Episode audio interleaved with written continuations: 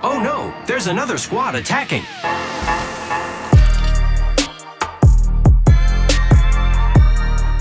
Welcome to the third party, an Apex Legends podcast hosted by myself, Shay, and joined as always by my co host, Henry. Henry, how's the day treating you?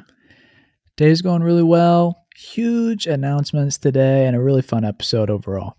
We've been uh, teasing it for a long time.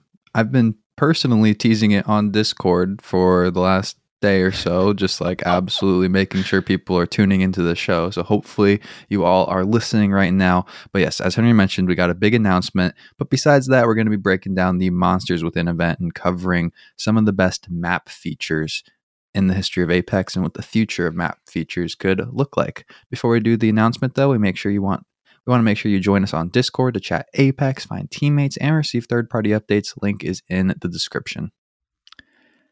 All right big announcement. Thanks to our generous patrons, we have reached our goal of launching a video podcast. We will release our first video episode on November 3rd on YouTube. If you're interested, please go subscribe, take a look. It's looking very, very cool so far. I'm really excited about it. But more importantly than actually reaching the video podcast, um, to celebrate, we have designed a movie premiere style, full size, third party poster. The design was in collaboration with the incredibly talented Amber or Muse Creative on Instagram. And I'm incredibly proud of this epic poster. Please go check it out and let us know what you think. We're only selling 30 posters, so it's a limited edition piece of third party history, plus, each will be signed by Shay and I. I am so excited for one, this poster. I mean, Amber's work is amazing. It's been in the background on my phone for I don't even know how many months at this point. So the fact that she was able to come in and help us out was amazing. The poster looks awesome. You'll be able to check it out on the website, like Henry was saying, and we'll have the link for it in the description of this episode. It'll be on all the socials, so you should be able to find it. But if you can't, just DM us and we'll still send it to you directly. No yes, problem. Soon We'll be smiling at you every week on YouTube, and hopefully, you all enjoy it over there. Uh, we've been trying to teach ourselves the ropes for lighting and video and such, and so hopefully, we come in with a little solidish quality for just a couple podcasters. hoping, hoping that it's solidish for sure. Um, yeah, it's different, uncharted territory, but yes. we got a good team behind us. JP is going to be putting in a lot of extra work uh, on the video editing side. So it definitely takes a team, and we appreciate y'all for listening and supporting. Appreciate it so much. With that, though, let's dive into the news. First piece of news the Monsters Within event is now live. So, started October 12th, yesterday, uh, and is going to be going until November 2nd. So, with this event comes a couple of things. But first, Monsters Within packs, 40 new items, all rarities except for common. Each pack is going to cost you 400 Apex coins. You'll get one event themed item per pack. And you can also get these items in normal Apex loot pool. So from just your regular Apex ticks, and you can actually get multiple event items in those packs.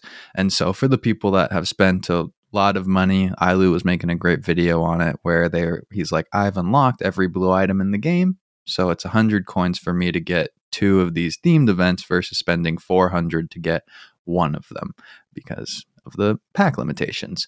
But the other crazy thing about these cosmetics, which we need to talk about, is that they will permanently enter the loot pool and be craftable after the event ends. And then after two seasons, the crafting cost may be reduced from the collection event style cost to the normal craft a legendary skin, etc. cost. Kind of crazy.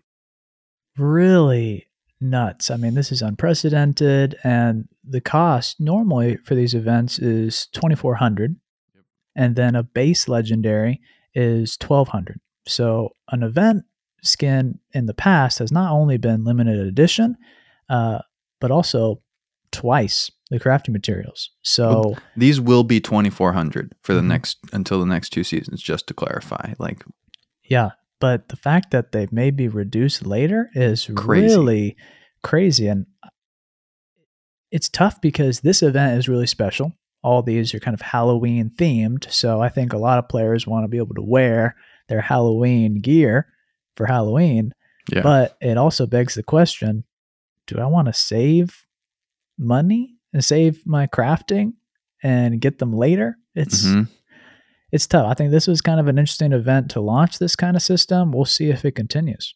Yeah. And then the nice thing is, is that if you love a skin and you don't get it in a couple packs, you will have the opportunity to get it down the line, unlike those collection events. Other stuff happening though with the Monsters Within event is the Dia de los Muertos sale on October 26th till November 1st. That's going to come with a new Octane bundle with a Day of the Dead themed skin. Really fantastic looking. It might pull my money out of my pocket. It's it's a top tier one for sure. I really like that style as well. I think that it's a cool look and they do it really well on all the legends they've done it so far with. Totally. And we're also getting the LTM, LTM ish, maybe the wrong word. We're getting the Shadow Royale game mode the last week of this event. So that's a returning event for, and anyone that doesn't know, when a legend dies, you return in shadow form. And this is the one where you return and help your team still try and win, and not the original one that was just the crazy free for all chaos, incredibly like fast, just trying to melee and destroy everybody alive, which I know some people were actually hoping for the original version to make its way back. How do you feel about Shadow Royale? It's cool. I mean, I know it's a it's a serious fan favorite. You know, I'm Winter Express. You're Mhm. probably Winter Express. No Um, doubt. The highlight for me is just the Kings Canyon at night. You know, Yeah, I like yeah. the look of that a lot. I think they have some really cool features in it. So I'm looking forward to that and Skull Town. So there's there's something for everybody. I think. Yeah, there there'll be some good vibes everywhere, and it's always fun to have the modes mixed in. But the other update that has come is a new arenas map entitled Encore, released yesterday, out now. Let's read from the patch notes and get some of the basics of the layout and some of the lore essentially behind it, and we'll chat a little bit more. Encore is located on Seer's home planet, Boreas. Don't remember what we said it was called and is one of the main arenas where we've seen fighting. Seer's most ardent fans would often cluster to watch him duel there. This map is open and offers strong environmental awareness. Good teamwork and strategy are key if you want to succeed in this arena. The layout offers combat over two high ground power positions. On one side, we have a VIP lounge. The lounge platform provides direct combat. Flank options in the interior sections bring good clutch opportunities and strategic ways to dominate fights. Across the VIP lounge is the performance stage. Establishing control there depends heavily on support fire from your teammates. The flanks on top of the seat ramps are wide and exposed, and the middle of Encore is devoid of high ground positions and separate separates the stage and lounge platform. I haven't gotten the chance to drop in yet. Very busy today. I know you have though. So give me and the listeners some of your first impressions of Encore outside of the fact that, at least from these pictures and the art that we've seen, it looks fantastic. It looks really good. We we've been anticipating this map for a long time, so I think it's Mhm. finally here. Um, I'm really excited to continue to play it.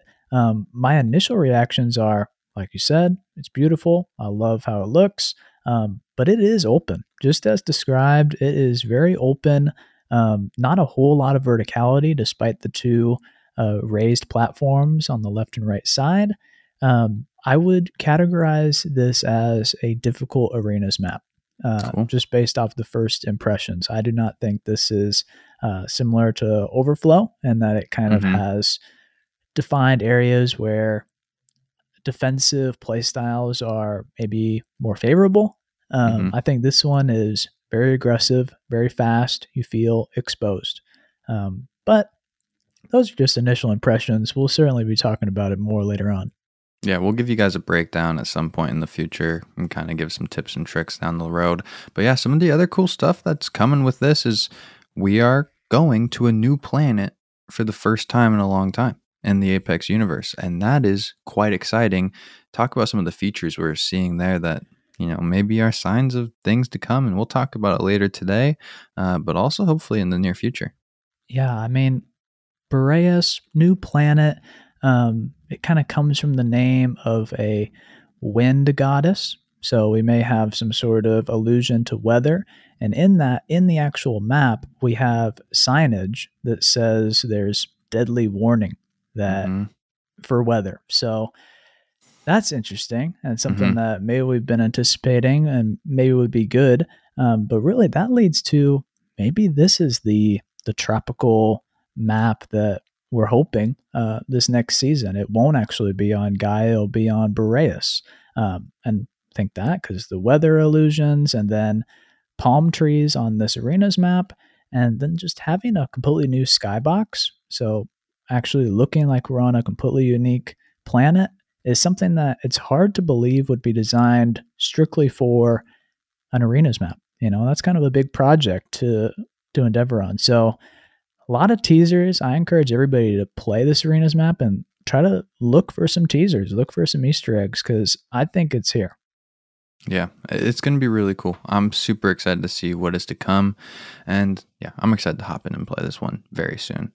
Next piece of news though Apex Legends on Steam has gone from a positive rating to mixed after many players have left very low reviews lately, kind of based around server issues. And I know we talked about it before the show. There's some serious frustration and justifiably so right now with servers in Apex Legends. I know we say we just want people to play the game and when they can't and they're making their voices heard on Steam, uh, maybe that's one way uh, you get some developers' attentions and have it be a bit more of a point of emphasis potentially in the near future. Yeah, it, it really breaks my heart to hear people that are struggling uh, to play the game because that's all I want for everybody. I just want you to keep on third party and keep on playing. Um, and for some reason, you know, Shay and I both have been impacted by the the more recent server issues, but holistically, we've continued to play Apex because servers are pretty good. You know, there's the mm-hmm. issue here and there, but overall, I would bring up my average to definitely being able to play and enjoy the game the vast majority of the time. So it, it breaks my heart that people aren't having the same experience. And I hope that something positive comes from this. You know, these reviews might be some sort of indicator, but I also have faith that the people behind this game want it to work Mhm. and are working on it. I, I do think that it's harder than many of us understand. And sometimes the problems that people complain about aren't as huge as they come across as. I think Yes. people exaggerate a little bit about some audio issues and some bugs in the game when really it's a BR. There's a Mhm. lot to enjoy and a lot more things that work really well than not. You know, like I- right now, everybody and their abilities work. Let's just rejoice. You know, like the There gun- is the no guns- broken bracelet. it's good. It's a good time to Mm-hmm. be playing Apex. So if we can get over these server struggles and people can actually play the game, I'd love to go positive into the next season. Yeah, hyperbole is uh, the human's best friend, I think, uh, in terms That's of right. characteristics. And we'll talk about it on Saturday. Stay tuned for that episode. Next piece of news, though an Apex Legends comic was posted on Twitter called Finding a Path. In it, we look to be further exploring Horizon's quest to reunite with her son, her relationship with Lillian Peck, and then teasing some more Ash information and such. It, it looks like in those last frames, we might be seeing Horizon go into the tunnels in Kings Canyon where we found Ash in our original quest a long time ago. And then, you know, also Rev had to show up at the end, who's probably going to murder Horizon from the looks of it. So we'll see how that goes. Could really put a damper on the storyline. Uh, but maybe he just doesn't want to be the only murder bot in town if we are really potentially getting a Titanfall character, Ash, coming to the game. But love these comics, love seeing the lore on socials, and uh, everyone having access to really learn about our characters. Yeah, I mean, Ash would be next level. The Mhm. OG simulacrum. I don't want to hype up anybody more than they already are, so I'll just try to pace myself, you know, as we go along in the next couple of weeks. But We're working on it.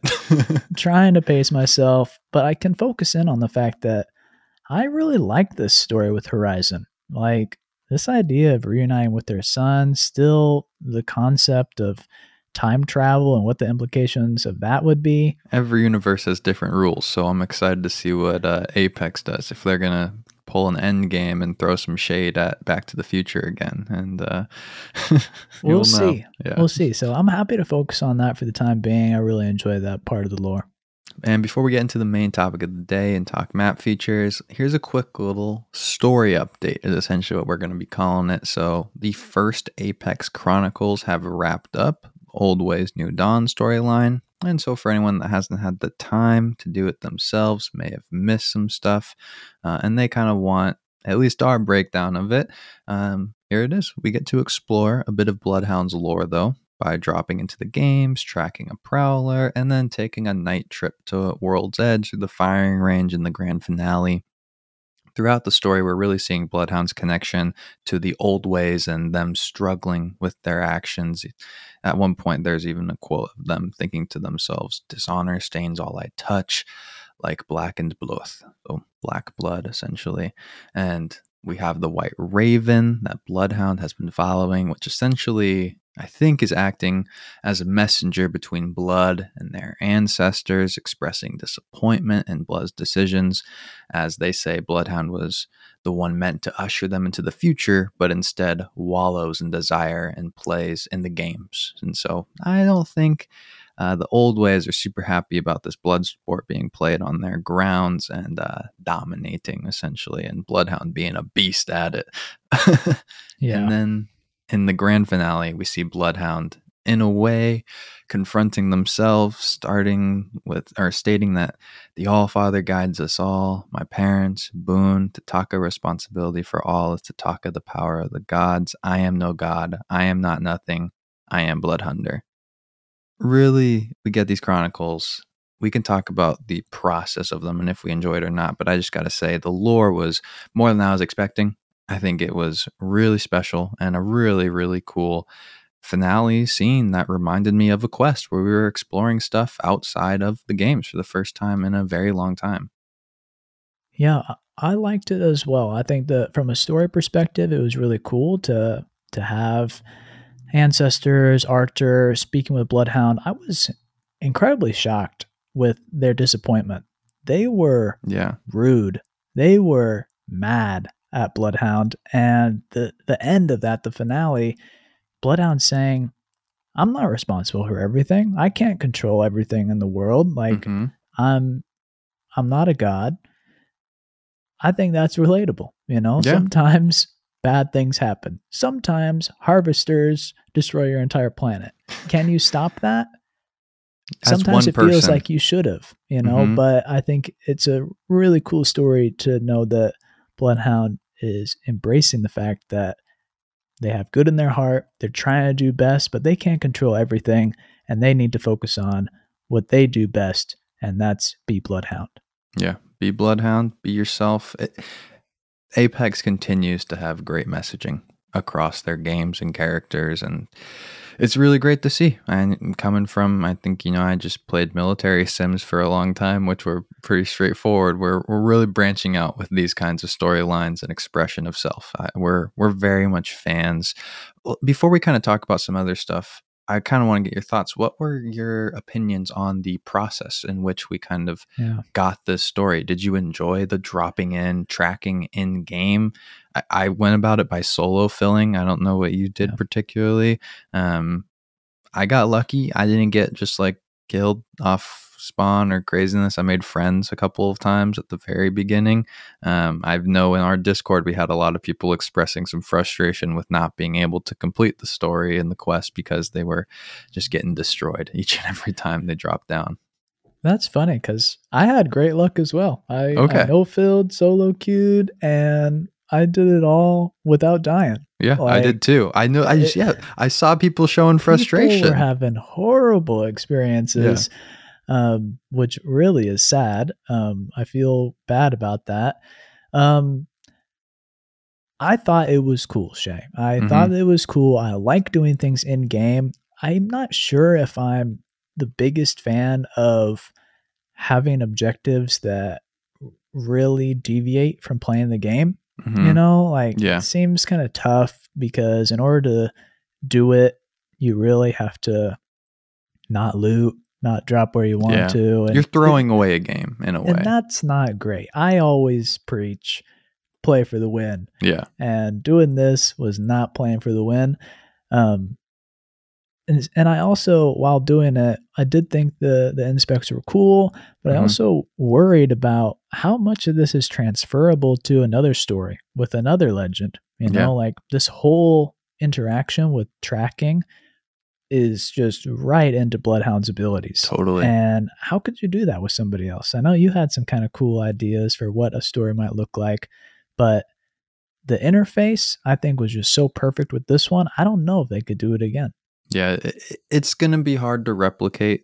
I'm glad you said I had some great ideas because I'm honestly not remembering them off the top of I'll my tell head. you. Okay, yeah, tell hit me up. What were the You- great ideas I came up You with? were saying that you want Loba to be finding some oh gems yeah, yeah, yeah, right? yeah, and yeah, have some crossover with Rev. yeah, yeah, yeah. and yeah. that would be cool. It'd be kind of like a, a treasure hunt, just like that. that, that- doing it as a treasure hunt is a is a good concept. I was thinking that more so as that like uh, scene outside Mhm. of the Yeah. arena. I think finding the scene in the arena is hard. Hard. We already do have a precedent for a treasure hunt kind of thing with Loba though, so maybe there is something there in that frame. But yeah. Yeah. It was really exciting. It was really fun and I I enjoy these apex moments where you drop in and you crouch spam and people decide to not kill each other to do the quest together. I had that happen twice and it's a really fun time seeing people kind of come together to appreciate the Apex Legends lore uh, because there's not a lot of lore going about on social media all the time and stuff. Not a huge community behind it all the time, and so it's really exciting to see people that care. And I know that our community enjoys it as well. So it's it's a hit for sure. Outside of that, though, we also got the Epic Bloodhound skin, the Niflheim Hunda, which we just kind of wanted to bring up what Nilfheim is and what Valheim is, essentially pulling from heaven and hell of Greek, Greek and Norse mythology, essentially. So we're really seeing the influence of that essentially continue to play into Apex with Olympus as a map and the backstory of Bloodhound. Kind of wanted to bring it up. Feel free to expand if there's anything else you wanted to mention, though, beyond that. No, it's it's a really cool skin. It has the white raven attached to it, So which is cool. awesome. And this idea of the title of it being the Niflheim Hunda is pretty much hell dog Yeah. in, in kind of Norse mythology. So it's cool. I like it. Um, I think it's a really cool spin on Apex lore to include that, um, just because it's grounded and relatable. Totally. And I will say, I saw some people kind of talking about it on socials. Like, I don't think this Bloodhound White Raven skin is setting a precedent for us to add skin colors to the droids in our game and such. I think this is very much like maybe we'll get something like this for each Apex Chronicle or something along those lines where we get a skin that kind of alters Yeah. something about a Legends kit that is not then replicable anywhere else. But I don't see this as the reason, at least, that we would go get, hey, I can get a different skin on Crypto's drone hack each and every time around. So uh, that's kind of my opinion on it. I could see it going either way, though, down the line. Agreed. Before we get into the main topic of the day, though, here's a word from our sponsors. Welcome back. Let's break it down. Are you ready? I'm I know that we always talk about map features off the show all the time, so we'll see if we can translate some of those deep conversations onto the show for the first time in a while. Yeah, I mean, this is one of the things that kind of slips through the cracks, honestly, Totally. I think. Um, normally, when we talk about game updates, big season releases, we focus on the balancing and the, new legends, legend. yeah. Um, and sometimes there are really cool new map mechanics that are really impactful and maybe just incredibly fun. And Mm-hmm. we don't really pay too much attention to them on the show. But like you said, we talk about them a lot off the show. And I'm excited to, to dive into it here. Um, I guess to introduce the conversation a little bit, we're not going to be discussing town takeovers. Mhm. Uh, so they don't count today. We did an episode on that, which I highly recommend. Very happy with that episode. It's a good listen. Um, and we're not going to Not do so subtle plug. Yeah. have to do it. Um, but we're not going to count legend teasers either. So Mhm. the instance when Octane's launchpad was put around market before release, or Horizon's gravity lifts, we're not going to include any of those things. So Yeah. just sticking with map the more features, permanent aspects. Yeah. Yeah. permanent features, um, and then we're also going to mention them now, not later. But we're not really going to focus on loot ticks, cargo bots, or Marvins. Um, They fill the same yeah. function in each map. Like a, a lot of these features we'll talk about do different things and you know, those those it's kind of come to expect. There's going to be a way on each map to get loot in a separate way. And so if you want the breakdown of it, there it is. Yeah. not too much to say, so just getting that out of the way first. Um, but how we're going to run things is we're just going to go chronological, talk Cool. about each new map feature, and then at the end, uh, I may circle back and talk about which ones really rise above as the best map Mhm. features. and hopefully talk about some of what we think could come in the future. That's right. Because you've right. been getting crazy on Twitter out there. yes, I've been getting a little out of control. We will see what happens, but you're getting ahead. All right. so starting off, you know, season zero, preseason, first real map feature that we got was the supply ship, the ship of death. Which is a real cool one. You know, high Totally. tier loot, moving around the map. Uh, there was even times later in seasons where there would be two supply ships. Um, but now I'm getting ahead of myself. Um, it's exciting because you get the one off drop in Kings Mhm. Canyon back in the day, and then we would eventually have the second one kind of come flying in. But that first one off drop was so cool because it is this if you are kind of a hot drop fan and you want a chaotic game, but you didn't want to go Skull Town, you're probably going to get contested here. And we didn't do it a lot, but there's a lot of people I know that really enjoyed the chaos of I jumped off and like I I couldn't I didn't get Yeah. a gun or something and then your teammate gets abandoned 1v3 it's over it's just kind of like the utmost like oh we're spread out throughout the map we got fight back now kind of vibe Yeah. If you enjoy chaos, you can embrace it with the supply ship without a doubt. Um, I think on top of just this idea of embracing chaos and dropping hot, the supply ship's pretty cool because if you like that, you can drop there every single game and have a really unique game mm-hmm. each game because the path always changes. You're going to jump off at different points. It's going to land in different locations and may or may not become a pretty significant power position Mm-hmm. in that area of the map. So it's a cool feature, I'd say. You know, it it changes the map, it offers loot, it offers fun, it act, acts as a tactical advantage in some cases. So I think it's a pretty cool one to really start this list off with. yeah I mean if you were playing ranked on OG Kings when the games would fly by super fast like you could drop on the supply ship and then if you won it by the time you landed and got off, there- could be six squads left. You're getting free RP. So That's right. great. You're untouchable up there. Yeah, that's right. Um, moving on to now season two is kind of when the next major map update came. Mhm, Um, and we got the introduction of both the flyers mhm. um, with loot boxes and in cages. And then we also got the Leviathans invading the map.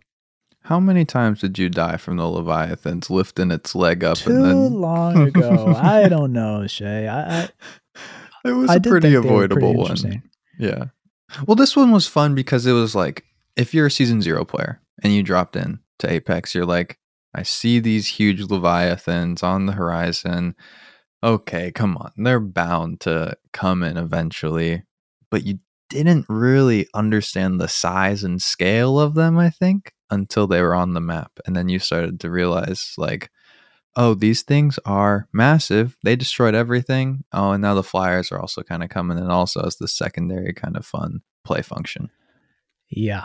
Um, having Leviathans come in and destroy bridges and cascades was bittersweet, but the fact that their legs would raise and you get loot and get crazy with it was pretty interesting. And then you could also hear the sound of these feet coming down Yeah. across the map. So with this update, there was a lot of interesting audio changes because we got the same thing with the flyer cages, you know, like a Mhm. sound trap almost. That if you're looting an area and you run by these flyers, you're going to be heard if there's enemies around that POI.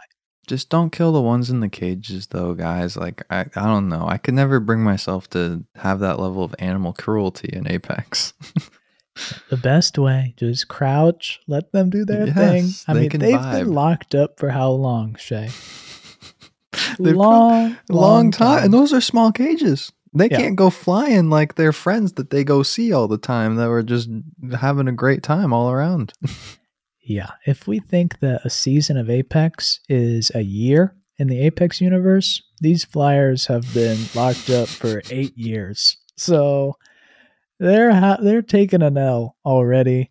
Uh, be kind to them, but that was pretty substantial new mechanics added to the Yeah. map in terms of loot and sound and all those fun things. Um, just totally great aesthetic. Like it was a, a phenomenal trailer in which these guys kind of came in and destroyed the map, and it was it was the first function that kind of set off this joke of okay, new map, okay, let's destroy map, like that kind of train Yeah. and cyclical cycle, and so it, it was cool to see it happen in this way. Though Uh, it, it really, I think, played to the fans that kind of were wanting this for a long time.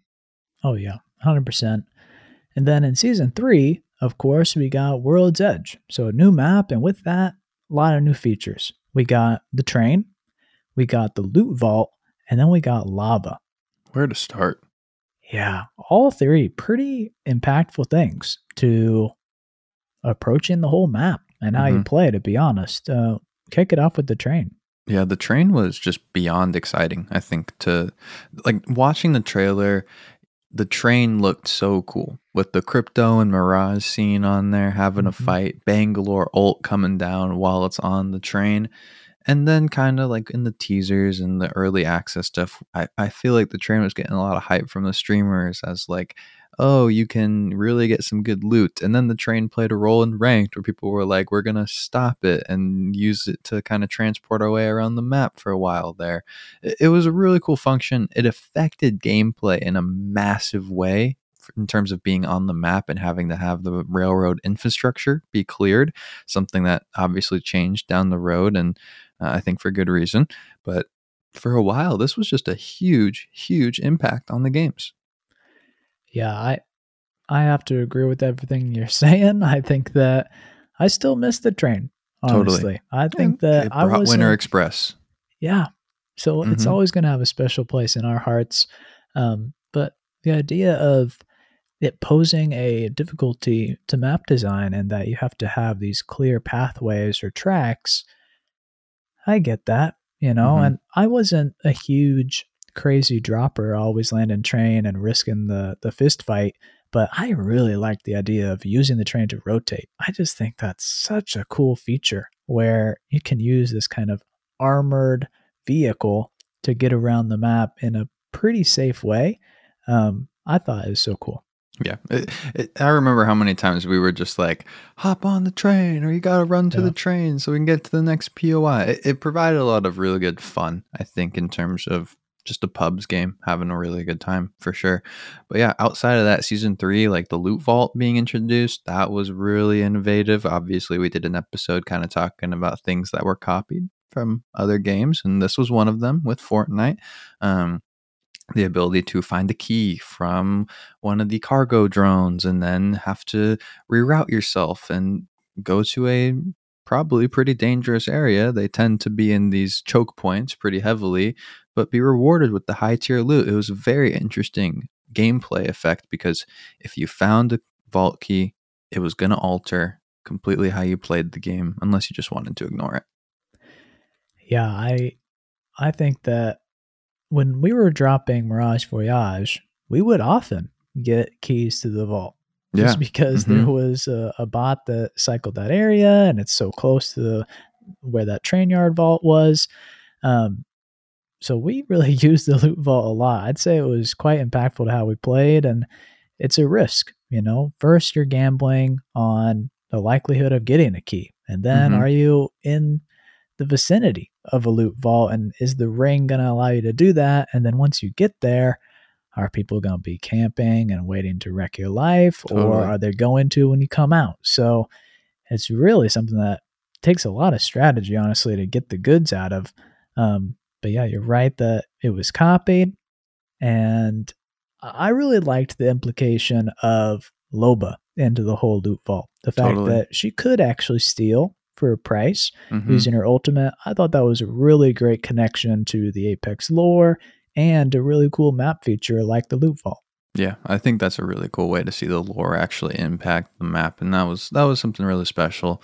The lava as being the last season three feature, it, it is what it is. I feel like eh, you know we could talk a little bit if we wanted to. It's cool how they kind of control and block off some areas, but for the most part, it's as expected in video games, and uh, don't run in it to say the least. Yeah, do not run in it. I, I think that uh, a lava fissure, kind of how the lava is underneath most of the buildings and platforms, yeah, I think that's a an interesting place where the lava was in season three, because unlike the dome, where it's kind of lava throughout on the ground level, you can pretty much avoid it if you want to, but you also have to go over bridges to not touch it. yeah, In lava siphon, or not lava siphon, lava fissure, hmm um, you could use the lava to kind of escape or flank because nobody's going to go run in the lava. Yeah. And it really isn't a death sentence. So, Mhm. although I do not condone going in the lava, sometimes in those end game situations where you're ratting, you got to burn a little bit. So, let it burn, let it burn. kind of a cool feature. Moving on to season four, we got something pretty cool that I think is overlooked and is included in our list because I think we both like it, and that's weapon racks. Um, first introduced into a new POI in season four, which was Survey Camp, and then later on uh, with Trials. Weapon rack's really cool, but the other one that was introduced with season four is Deep Lava. So the lava kind the of updraft. the updrafts Mhm. uh, separating both east and west fragment and destroying capital city Man, I remember when that the deep lava, the lava fissures. I don't remember exactly what their in-game terminology is. I like deep lava. When they were introduced, we were like, "What the heck is going to happen when I like jump into one of these?" I think the updraft was a really good Oh, yeah. kind of gameplay situation. You're very vulnerable when you do it, so you're, there is no reason to jump into the lava, but it is much nicer than like a just fall off the map Olympus style kind of thing, in my opinion, at least. yeah i mean I- gotta applaud the developers on that one because i agree we didn't know what was going to happen Yeah. and honestly death would not be fun and being able to just kind of flow over it would kind of defeat the whole purpose and it would take away from some of the mobility legends. So what they did, I think is great. I don't think there's ever a case where you are not knocked and deciding to jump into yeah. these lava pits like and so i think it- really accomplished the goal of separating areas creating meaningful boundaries but still allowing you to navigate them with mobility legends and not be insta killed you know if you accidentally fall into one so i really think they did a good job with that but let's circle back to the weapon racks Yeah, the weapon racks uh, we thought were very impactful. Not thought, are very impactful. The ability to drop somewhere consistently and know you're going to have guns, not be reliant on the floor or care pack or loot bins. Uh, is something that we valued a ton. We even called Survey Camp, you know, our like number one ranked drop for a long time there, just because we felt it was very nice to probably walk out of each one with an R301. We did think for a while at the very beginning when it was introduced, it was going to be the same guns each and every Yeah. time, not this kind of random rotation that we ended up getting. Uh, but this is definitely a function that I've quite enjoyed, and I will always enjoy kind of seeing a weapon rack and any sort of map feature that we we get in the future. Just add some consistency to a game that is inconsistent to say the least. we the weapon racks predate the podcast, but this was probably our most hyped feature ever in the game. I Mhm. think we were probably more hyped for weapon racks than we were for a new map, to be honest. Like we really did think that it was just going to be a rack of R301s. And we thought they were going to be like thing. kitted too. Oh, yeah. For a while, like when we were looking at the trailers, we are like, "Oh my gosh, this is going to be it. This is going to be the introduction of like blue guns or purple Yeah. guns and stuff." Like we definitely thought this was going to do a lot to the games. Yeah. So a little short on that one. little short, but still really cool. And you know, this was also back in the day when the loot distribution was completely different. Like Totally. you weren't getting guns out of every POI, not guns you Mhm. were confident in. So, this I think was a pivotal step in elevating the quality of loot and the distribution of weapons um, as a whole. So, this was a big one, probably overlooked by many, but a little piece of history that we really like. Let's get to the next one. It's also overlooked by many. I do not know why, but in season five, map update to Kings Canyon, we had charge towers introduced. Wild, I feel like, to say the Ex- least.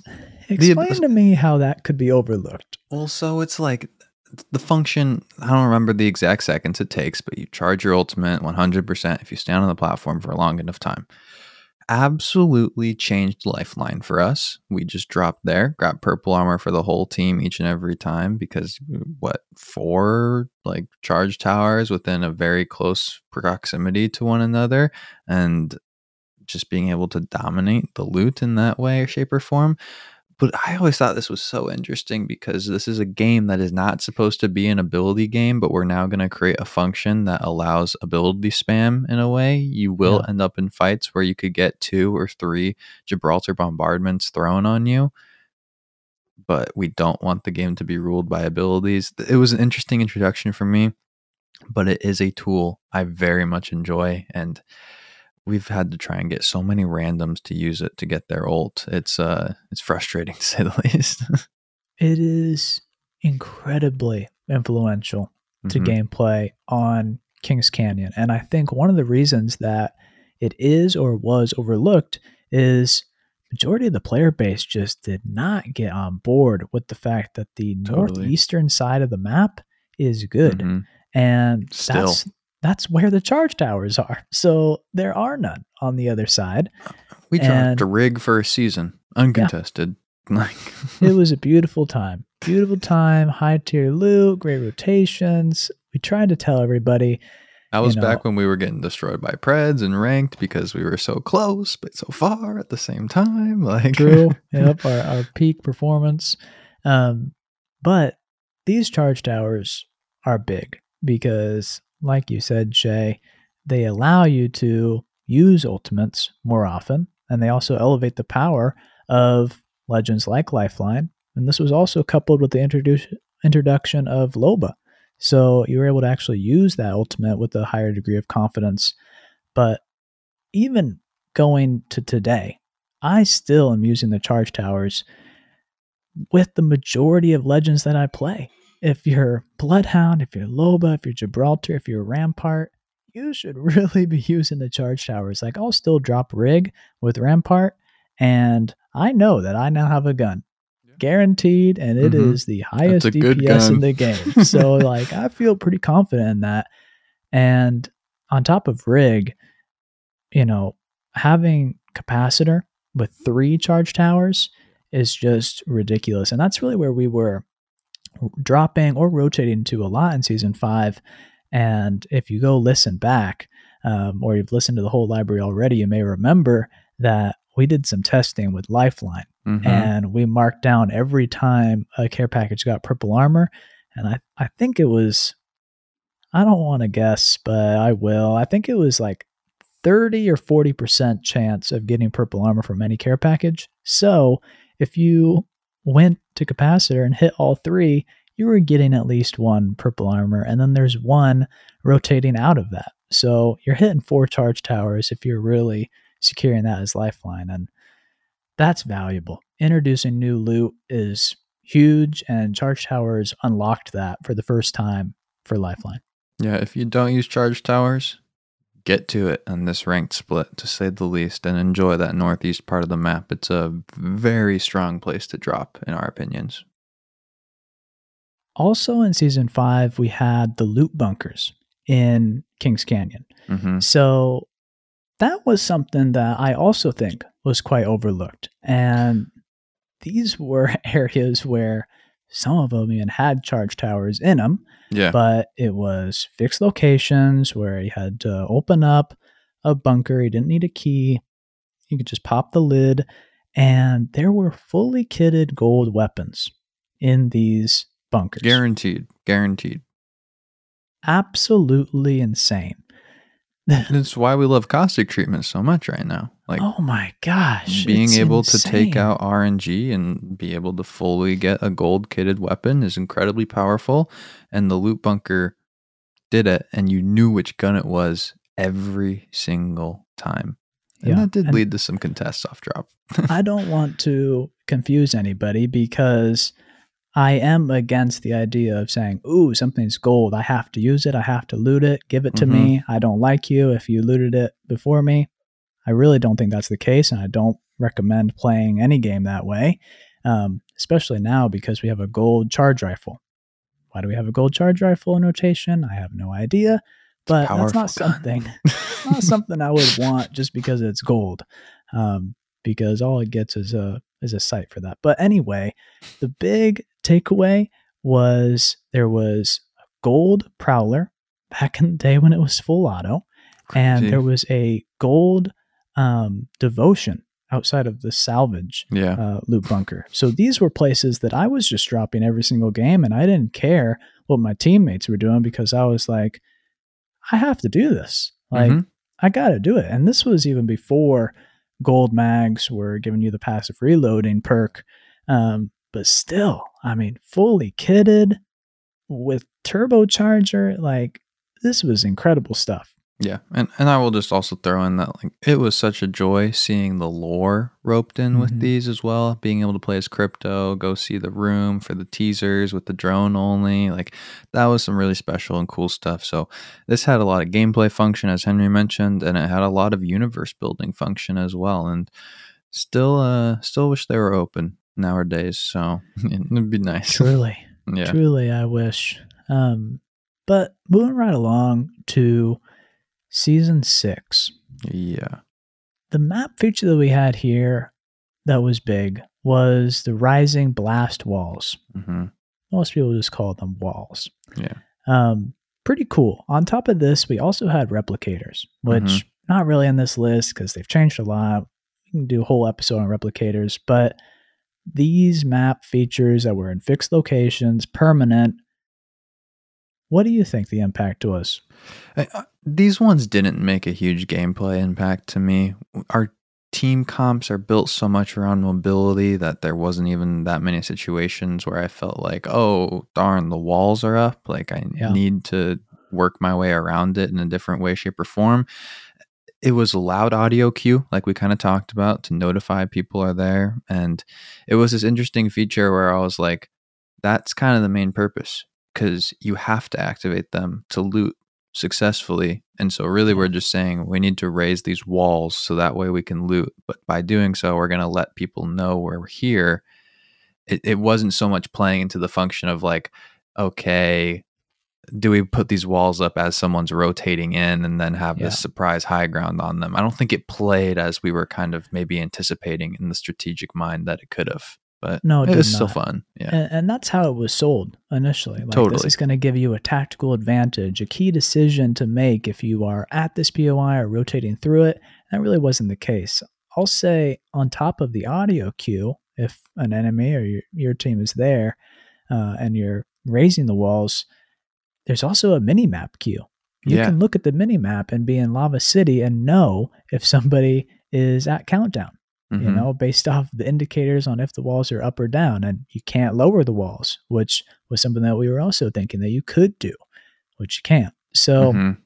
this one was not exactly what we were expecting and offered extremely different things than you might anticipate. But I think one of the larger ones is you can plan your rotation based off of the mini map information of all right, we know that has been looted, or we know there's a team there. Maybe we can third party them, or we don't want to take that fight, or we Mhm. don't want to rotate through there because there's nothing there. So Yeah. I think that was a major impact from this introduction.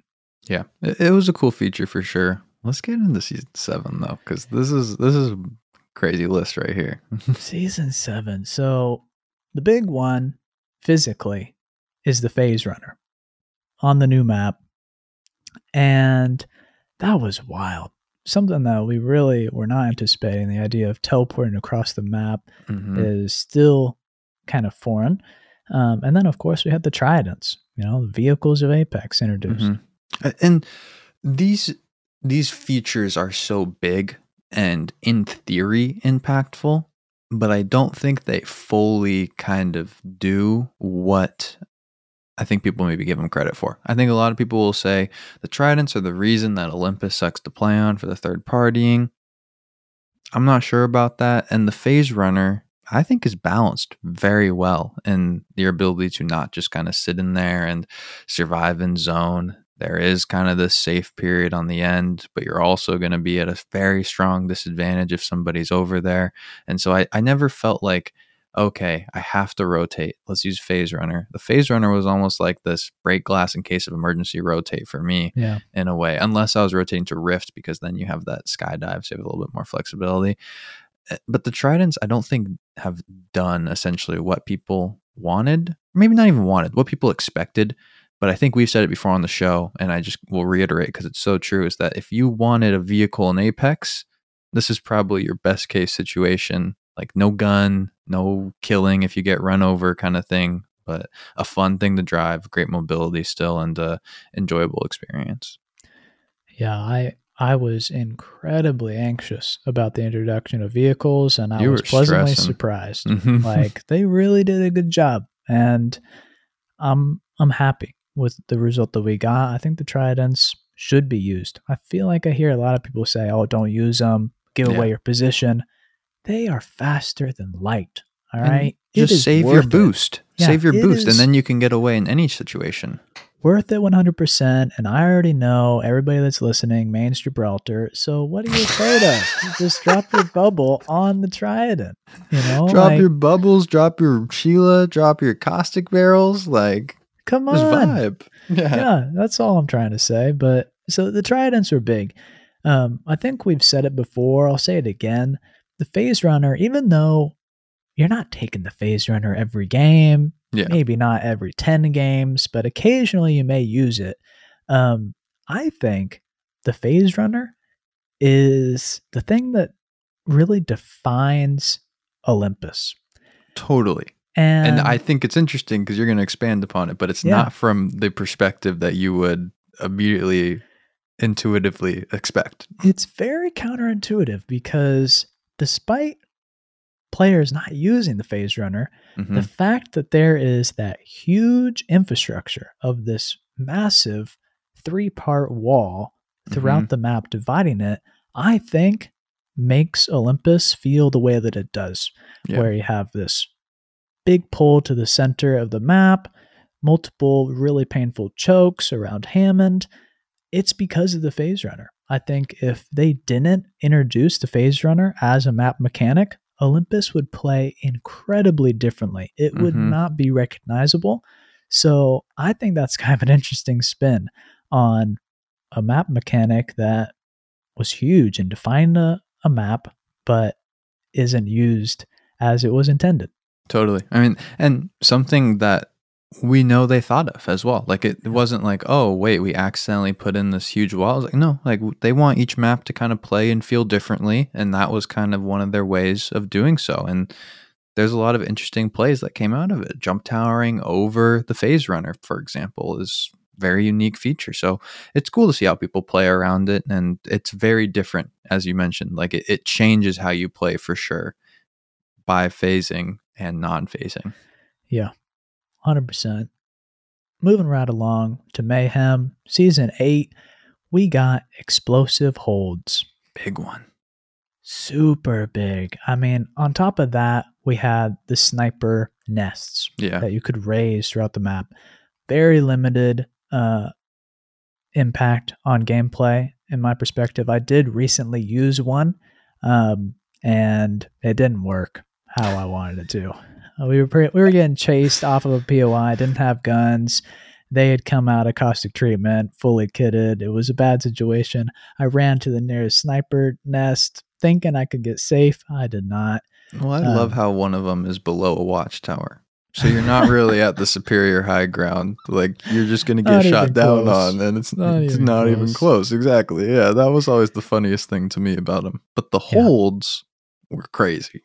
holds are next level. Mhm. I cannot stress enough how insane I think these are.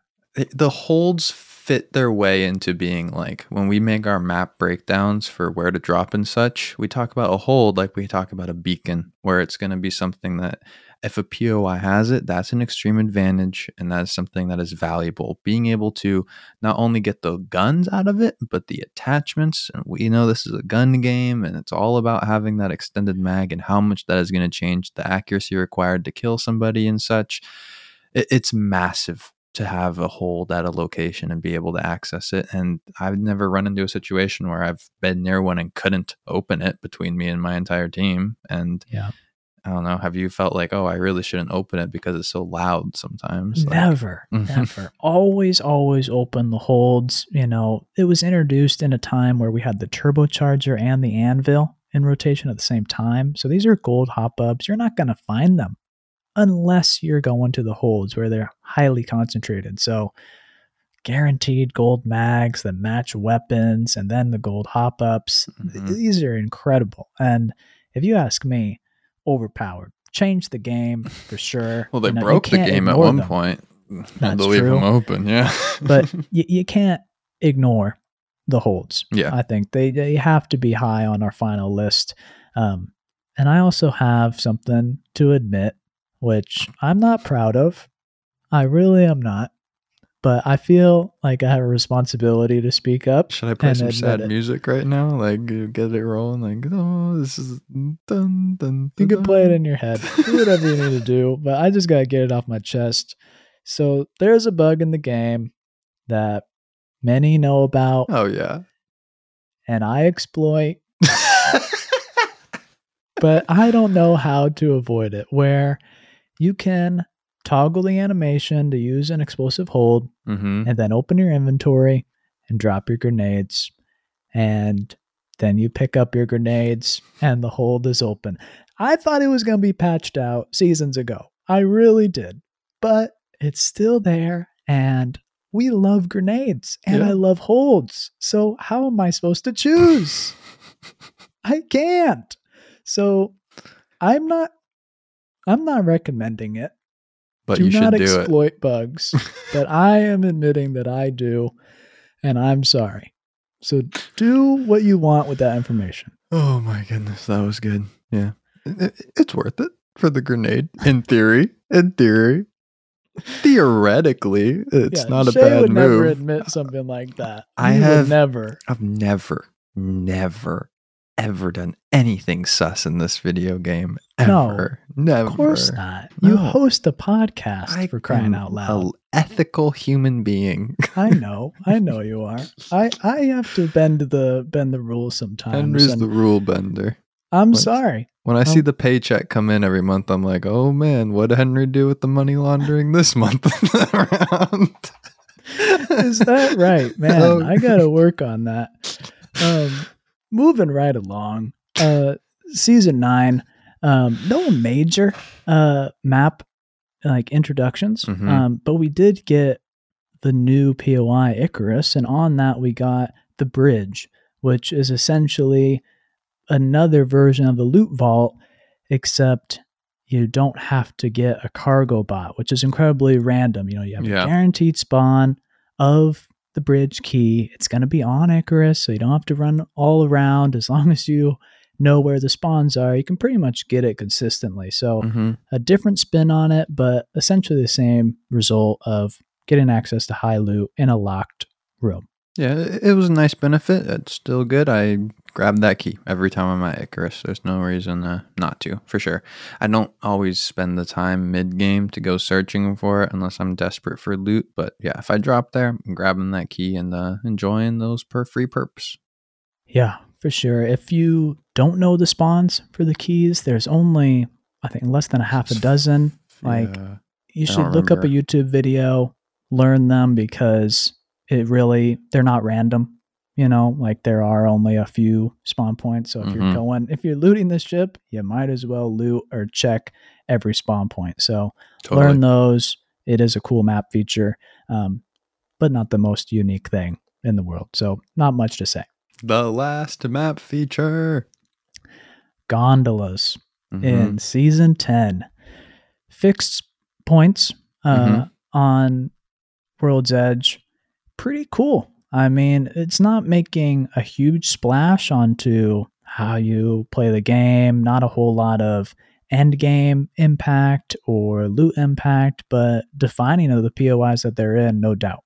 Yeah, I think they're really interesting. They're a great version of gameplay. I love stuff that moves across the map, and there's great clips of people like timing a getaway with a gondola, yeah. and it's really fun to see in that way, shape, and form. So, I think this is a really cool one, and uh, like you said, it kind of defines the POI, which is really unique and interesting to say the least.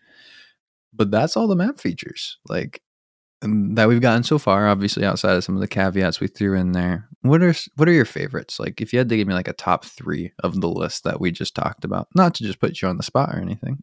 yeah, I, well, I think that explosive holds. Extremely mm-hmm. powerful, charge towers extremely powerful, and then those loot bunkers, RIP. Yeah. Like I miss them a lot, and that's honestly going to be my favorites. Um, all things considered. What yeah. about you? I go. I think I go for a bit more of like the uh the maybe the fun like the gameplay impact ones because like I would say the train and the trident oh, and, yeah. then, and then I'd throw the explosive holds in there also. But like those two just really alter gameplay in such a cool and unique way that I think is really fun. And with that though, let's kind of like touch on it quickly here for a little bit, but you know, reason we brought this up in part today is mm-hmm. there's rumors of a new map. You know, if we go by the season cadence next season, we would be expecting a map. We don't want to get anybody's hopes up though, because you know we've had delays and such before, and we're also doing it for our own sake. But in theory, if we were going to get a new map, one thing Henry has pointed to is, hey, Battlefield 2042, EA game as well. We know there's a relationship between the studios and Battlefield and Apex, and really interesting weather, tornado, kind of in-game impacts in Battlefield yeah. right now. As you mentioned, with the uh, new arenas map, you have the deadly weather warning signs. Maybe this new tropical map will have some sort of map feature that impacts the game in that way, shape, or form. What? What? Expand upon the idea a little bit outside of me giving the baseline for what you were kind of thinking. Yeah, I mean, you can have different implications of extreme weather. You mm-hmm. know, you could have a tornado, which would be a really Crazy. cool style mm-hmm. redeployment, whip around mechanic that traverse the map as it does mm-hmm. in the latest Battlefield. You could also have weather in the form of some sort of acid rain that totally. would act a lot like the ring, you know? Mm-hmm. So that's something that could also pass over the map like a tornado and have implications to how you rotate, where you rotate. Um, I think that's kind of where the interest lies uh, mm-hmm. when bringing in weather. Um, but you could also scale that down and have it be more of an audio or aesthetic thing. Totally. You know, it mm-hmm. doesn't have to impact your health, doesn't have to hurt you, doesn't have to help you rotate. Um, you know, you could have it just be something that looks cool and might obscure gunfire and things like that. Maybe too intangible, but cool nonetheless. I think the interesting aspect is uh, in in like with the extreme side, and and this plays a little bit to the not as extreme side as well. So like how Battlefield does it is. I played the beta for three days essentially, like played a lot, and I, I think I hit the tornado twice. Like in yeah. two of my total games, there was a tornado, and that's not a lot. And I wonder how, if Apex was going to do something along those lines, how they would rope that in. And more so because I look at it like you can throw a big map feature in like once every five or 10 games, probably pretty effectively in Apex on pubs and enjoy it. Will people get frustrated by it in ranked though when there becomes this huge variable that they cannot predict in the slightest coming into their game, especially when you start talking pro play and stuff? Will it be something that maybe gets disabled or something? Like, I think that's kind of on the more extreme side of what we could be looking at. And then I'd be fascinated to see how Apex and the BR would tackle that where you have one life versus if something bad happens to you in like Battlefield with something like that, you. Yeah get to just respawn. And it's not like the end of the world yeah. that you just had a good time flying through the tornado you know? So it's it's an interesting balance i think that i would love to see a br try and tackle. And i have confidence that the team at respawn would be able to do so in a pretty effective manner. Yeah it's definitely something that requires care in the style that yeah. apex is in. Another way you could not kill players, not harm players, and do a little more than just obscure vision or sound is if this new map that may come sometime has weather, you could have mm-hmm. a POI or even multiple that are weather stations or lightning rods Yeah. where maybe it acts just like a charge tower where the electricity and the in the lightning rod charges your ultimate instantly if you interact Mhm. with it. You could do things like that and that would be a cool way to introduce weather um, just as kind of a different skin on on one of these map mechanics that wouldn't you know Alter rewrite the gameplay. game Yeah. uh, per se. And outside of that, though, I think if we got a new map, like future features, I would love something along the train or cargo ship kind of thing, like something that's moving a POI in a way that provides Yeah. loot. I, I enjoy that in my personal game. That's my opinion, and I won't harp on anyone that feels otherwise as well. I think that's totally up for debate on what's maybe best for the game in terms of gameplay. I'm telling you, if Big Maude Ramparts Now Takeover was driving across the map, I'd be happy. I'd love it. if you drive it, just if I fire that drive it. cannon. Yeah. Yeah, that'd be that'd be pretty epic. That's all map features, though, guys. And we'll probably revisit the kind of future map features talk here soon, hopefully in the next couple of weeks. But uh, we're going to wrap up the show, though, by answering some five star questions. Uh, and the first question, and actually the only question this episode, is coming from Sergeant Swag. Watching and listening to your streams has really helped me become a better player, so much that I decided to start making YouTube videos. Seeing as you have experience making content, I was wondering if you have any tips on making good thumbnails. Love the pod. Can't wait for your next episode. I love it. I love it. Thanks so Podcasts much, have Swag. started because of us YouTubers. Like, it means a lot that you guys want to try and like create some content based off of what Henry and I have been able to do for us, us ourselves. One hundred percent. I think it's really incredible being able to do your passion. Mhm. Uh, I think is always something I try to encourage. Um, hard work, but everybody should stick to it. You know, Totally. it's hard to do, but seeing people like NiceWigg and Noco sign to big orgs and be able to do this full time, it's very inspiring. So, love to be able to pass that on. Um, but swag, Great we're launching the video pod. Mhm. We've done some stuff on YouTube. Uh, I don't know if you've looked us up on YouTube, but you can tell me if we're good at making thumbnails or not. We've had some ranges on what Yeah, we've done. sure. We've tried a lot. yeah. Um, can't say we're complete experts, but hoping that we can contract out, find a team member to really help amp up our thumbnails for the video podcast. So stay Mhm. tuned for that. And also, if you like what we've done in the past, let me know because let us know best. let us know what you like like we but if you also know anyone that is a real real nice animator and can make that kind of stuff uh we would definitely be interested. Hit us up on discord instagram twitter anywhere. Um, but yeah i think in general good word of advice thumbnails are going to be a big portion of getting some views. That's what a lot of people will say is having the clickbaity thumbnail. So be willing to put some time into it swag to make sure it's uh, the best it can be and maybe not just like a screenshot of your video or something along those lines. That's going to wrap up the show. Thank you to the producer of the third party 10 who supports us as a dropship captain on Patreon. Subscribe on Apple Pods, drop a follow on Spotify, leave a five star review with your question. We'll answer it on our next episode. Follow us on Instagram and Twitter at third party pod and check out the Discord via the link in the description. Thank you so much for listening to the third party podcast. We will catch you next time. Peace. Hey now, another squad coming in.